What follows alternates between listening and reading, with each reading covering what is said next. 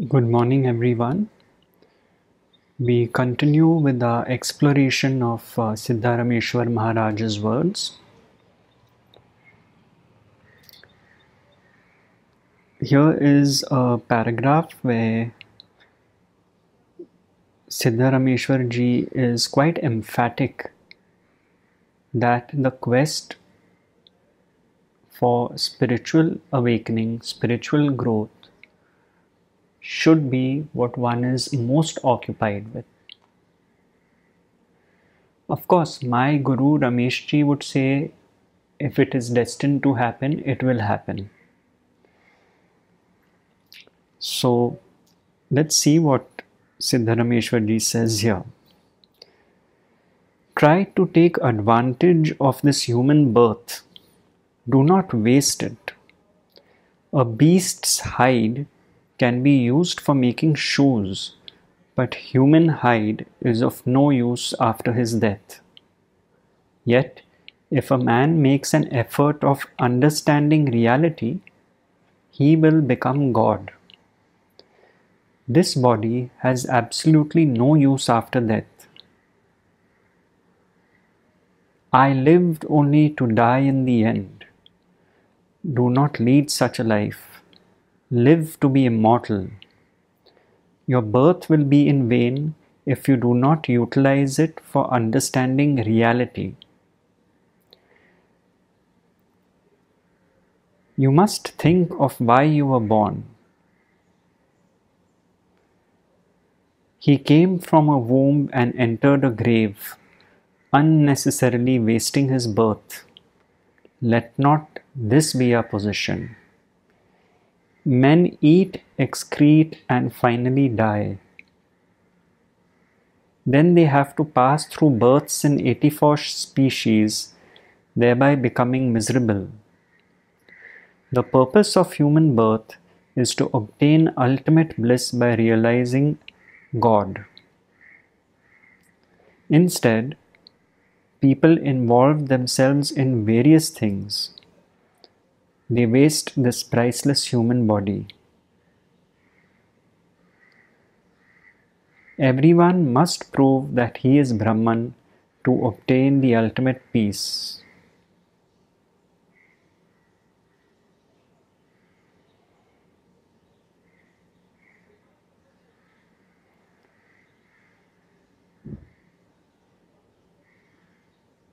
So, as we can see from this passage, he is quite, I would say, strict in a sense with his devotees and clear that this is the main aim of their lives. Anyone who's on the spiritual journey is already on this path.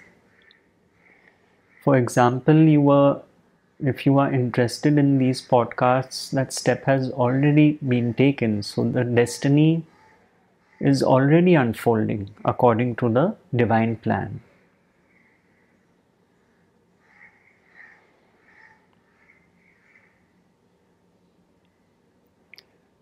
The next quotation How is the self?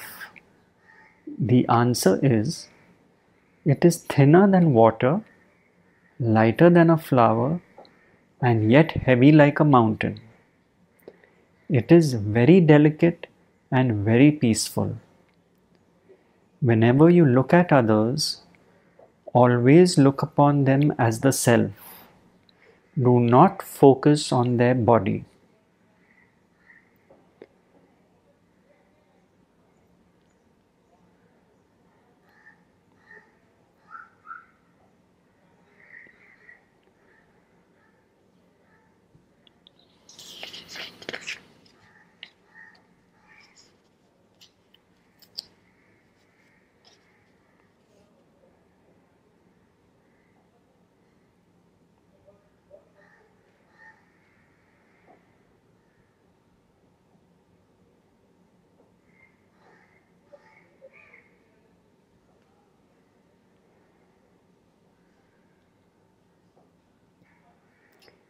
Now this is quite nice where Siddharameshwarji talks about the stages involved in the attainment of final reality.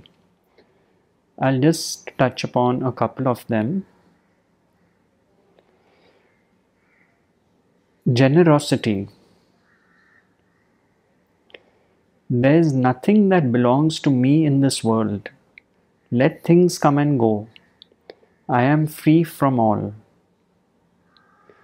No motivation to protect even that which belongs to oneself. And then he talks on success. He says, What is success? To get rid of Maya. Good riddance to rubbish. Yamraj, the god of death, sitting on one side of the balance, casts the nets in the form of sensual pleasures. To release oneself from them, you should be ready to give them up. Then the Master helps you. He is the true guide.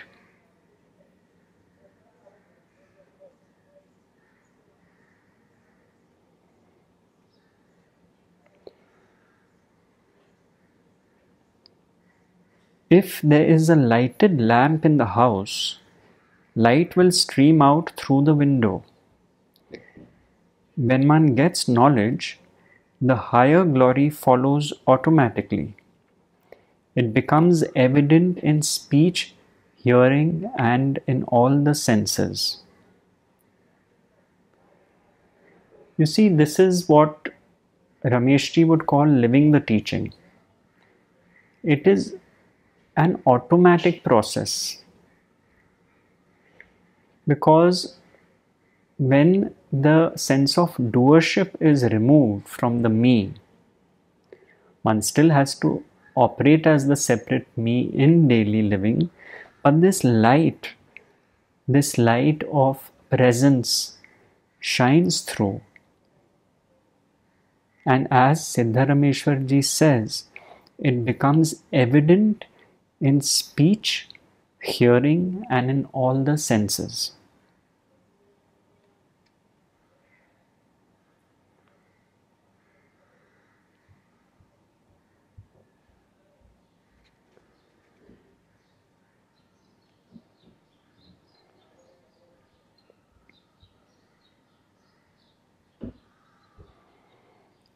Then he goes on to say, The glory of God is imbibed after one becomes God. Undoubtedly, freedom from worry, success, and fame, all these are attained. In Maya, one becomes grief stricken with failure and one becomes her slave. You feel happy if anything is presented to you, but this is false. It is like being served bread in a prison.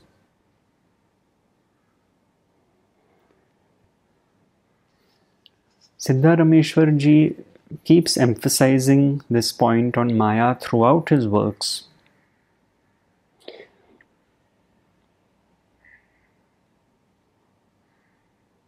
And this is one of my favorite quotes of Siddharameshwarji. One who needs nothing from this world is really rich. Money is for beggars. It's fabulous.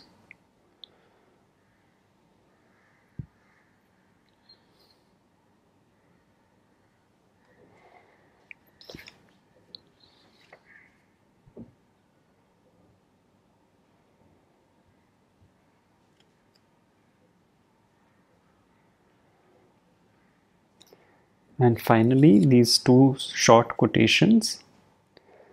I suffered many miseries because of having believed the outer actor to be myself, and thus I suffered bondage, believing the external world to be full of pleasures.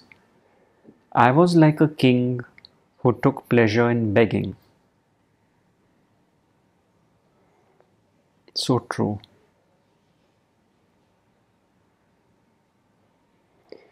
And finally, duality is due to two entities, the seer and the seen.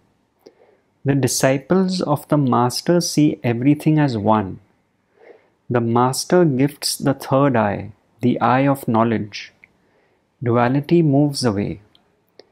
The veil of illusion, the veil of Maya moves away. Truth is without any distinction.